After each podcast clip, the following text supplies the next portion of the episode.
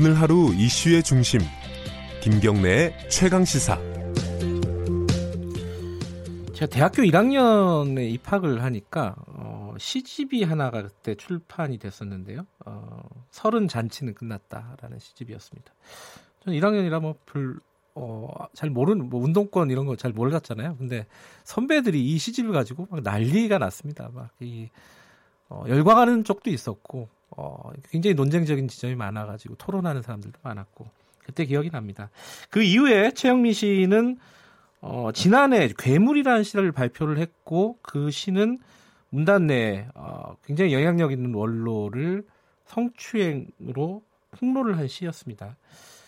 어, 그 뒤에 어떻게 달라졌는지 어, 명확하게 아는 분들은 많지는 않을 겁니다. 자, 새로운 시집을 냈고 어, 관련 얘기를 좀 여쭤보도록 할게요. 최영미 시인 연결돼 있습니다. 안녕하세요. 안녕하세요. 네. 아, 저도 처음 목소리를 듣는 거라 떨리네요. 이번에 내신 어, 낸 시집 제목이요. 다시 오지 않는 것들입니다. 네. 이게 어떤 뜻입니까, 이게? 어, 사실 제가 제목 정하기 어려웠고요. 예, 예. 제가 작년에 소송을 하면서 네. 정말 정신이 사나워져서 이렇게 가을에 길거리 걷다가 단풍을 봐도 이렇게 눈에 안 들어오고 네. 어, 또 이렇게 길 걷다가 무슨 시적인 영감이라 할까 좋은 생각이 떠오르는데 네. 그걸 제가 금방 잊어버리더라고요. 네. 그리고 그걸 옛날 같으면 집에 와서 그걸 메모하는데 제가 이제 재판이 제 머리를 엄청 차지하니까 나중에 이제 그, 시- 그 순간을 돌이켜 봤어요. 아, 그때 무슨 내가 단풍을 밟으면서 무슨 좋은 문장이 떠올랐는데 그게 뭐지? 생각이 안 나는 거예요. 정말 그 음흠. 순간, 제 가슴을 두드렸던 그 순간은 다시 오지 않았다. 음흠. 이런 생각이 들었고, 그래서 제가 시인의 말을 쓰다가 그 문장을 썼고, 네. 나중에 이게 제목감으로 괜찮다. 음흠. 다시 오지 않는, 다시 오지 않는 것들. 그래서 제목을 정하게 됐습니다. 이, 요 얘기는 간단하게 좀 얘기를 하고 넘어가야 될 것 같습니다. 작년에 괴물이라는 시로, 어, 문단 내 성추행을 폭로를 했는데, 이 괴물 쓰면서는 많이 힘들지 않으셨습니까? 뭐, 쓸 때도 그렇고, 쓰고 나서도 그렇고. 어, 사실 청탁 받고, 페미니즘 관련 시를 이제 써달라는 청탁을 받고, 네. 음, 저는 또 어떤 주제를 한정하면 쓰기가 힘들어요. 어. 아하. 근데 제가 처음 떠올린 생각은, 이걸 써야겠다는 생각을 했어요. 그 주제를. 예. 내가 이걸 쓰지 않으면 작가가 아니다. 네. 제가 등단할 무렵에 목격한 네. 어느 언론신의 성추행을 써야겠다는 생각을 했는데, 그리고 이제 써 내려갈 때는 그렇게 어렵지 않았어요. 정말 쫙 썼어요. 아무 생각 없이, 어떻게 보면 거의 생각 없이 내 속에서 문장이 막 나왔어요. 제 속에서. 음 흠. 쭉 쓰고 나서 나중에 그걸 다시 이제 고치는 과정이 좀 힘들어서 고치면서 좀 겁이 나더라고요. 내가 이거 발표해도 될까? 네. 어, 그래서 제가 중간에 그 EN 시인이 그 이니셜을 N으로 고치고 또, 또, 또 다시 EN으로 고치고 여러 번 EN과 음. N 사이로 왔다 갔다 하고 그렇군요. 예. 밤에 자다가 벌떡 일어나가지고 겁이 나가지고 막 다시 N을 하다가 아니야 내가 이거 응? 내가 이 뭐라 그럴까 제가 누구, 누구 눈치 보는 사람 아니거든요 그렇게 네. 그렇게 여태- 여태까지 살아오지 않았거든요 그래서 네. 내가 아니야 내가 뭐 설령 내가 이걸 매장당하더라도 내가 이 말을 할 말은 해야겠다 음, 뭐 그래서 결국은 원고를 보냈죠 네. 받은, 그 원고를 받은 사람들도 출판사에서 깜짝 놀랐을 거예요, 아마. 아마도 그럴 거라 예. 생각합니다 네. 지금 소송은 어떻게 돼가고 있습니까? 그 고은 시인이 어, 최영미 시인을 상대로 소송을 걸었잖아요. 1심에서는 최영미 시인이 이긴 걸로 제가 기사를 네, 봤는데. 그렇죠. 예, 손해배상 소송 걸었는데 예. 무슨 제가 이기고 지금 항소심이 시작하려고 하고 있고 지금 아, 항소심 그래요? 그 준비 단계라고 할까요? 뭐 이렇게 네. 기일 정하고 어, 그런 단계. 요번에 내신 시집에도 제가 시집을 보니까 등단 소감이라는 예전에 쓴 시가 수록이 돼 있습니다. 그죠?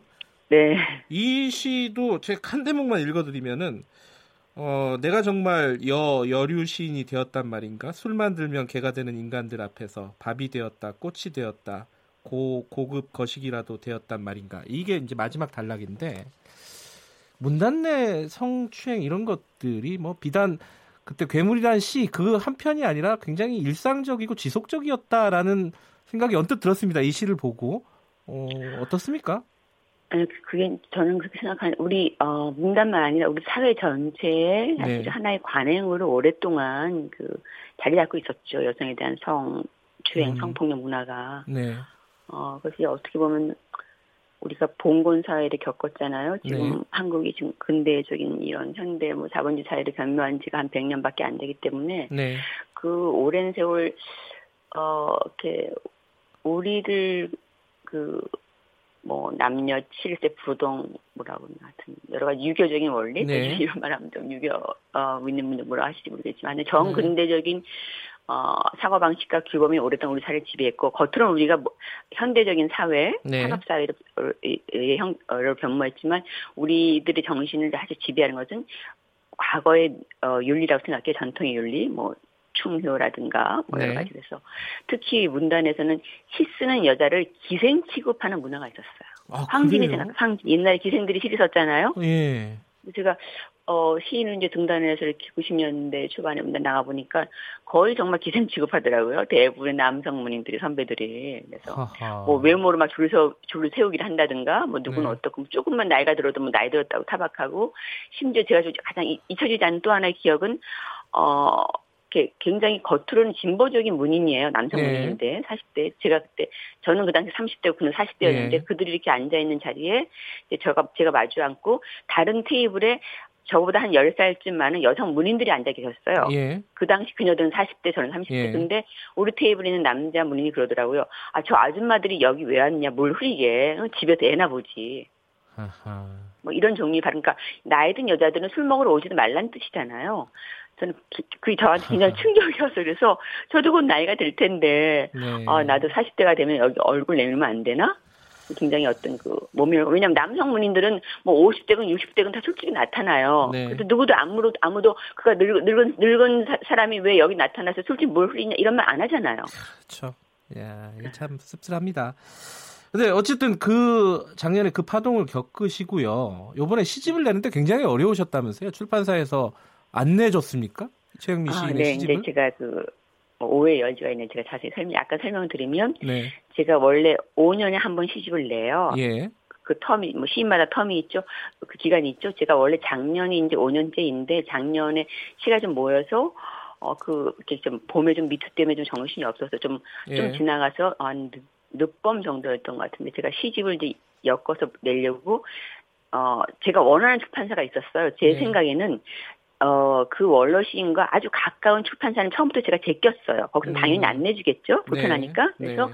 제 생각에 문단에서 시를 내는 출판사 중에 왜냐하면 시는 시선집을 내는 곳에서 내야 돼요. 예, 예. 아무 어떤 상업적인 출판사 아무 데서 무슨 뭐 자기 개발서 내는 데서 낼 수 없잖아요. 그래서 그렇죠. 시집을 꾸준히 내는 출판사 중가 많지 않은데 한 네. 다섯 개 정도인데 그 중에 그 원로시인과 아주 가까운 곳은 제끼고 제 생각엔 중립적인 곳이, 곳이라고 생각하는 곳에다 연락을 했어요. 제가 네. 직접 하지 않고 중간에 사람을 넣어서 네.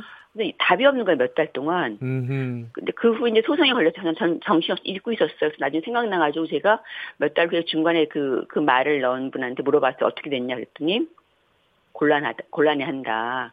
그래서 내가 이, 그러면서 그분 말씀은 그 출판사가 그 원로시인과 아주 가까운 사이다. 저는 몰랐죠. 가깝다는 거를. 예. 음, 겉으로는 저는 몰랐는데 제가 제 문단 사정을 잘 모르거든요. 사실은 제가 사격에 잘 안 나가고 뭐 공문하고 전공한 것도 아니고 그래서 알고 보니까 그 출판사 제가 더 음. 알겠습니다. 구체적으로 말하면 누구 예. 어느 출판사인지 특정할 수 있기 때문에 더 말씀 못 그렇죠. 드리는데 아주 친분이 깊다 오랫동안 예. 아주 몇십 년간 그 원로시는 그- 그, 출판사와 최 작가님, 이, 이게 시간이 많지가 않아가지고, 어, 아, 어쨌든 그 과정, 겨, 겨, 겨- 결국은 혼자 내신 거잖아요, 책을. 1인 출판사 사려가지고. 그렇죠. 그죠? 제가 뭐 여기저기 참. 구걸하면서 네. 내달라 하고 싶지 않았고 한 두 군데 정도에서 거- 거절당했고 사실은요, 여기 시집 중에, 어, 최영민 씨께 요거 좀 읽어달라고 얘기하고 싶었는데, 그냥 제가 시간이 없어서 읽고, 어, 마무리하겠습니다. 이 시집 중에 저도 이게 되게 짧은 시인데 인상적이더라고요.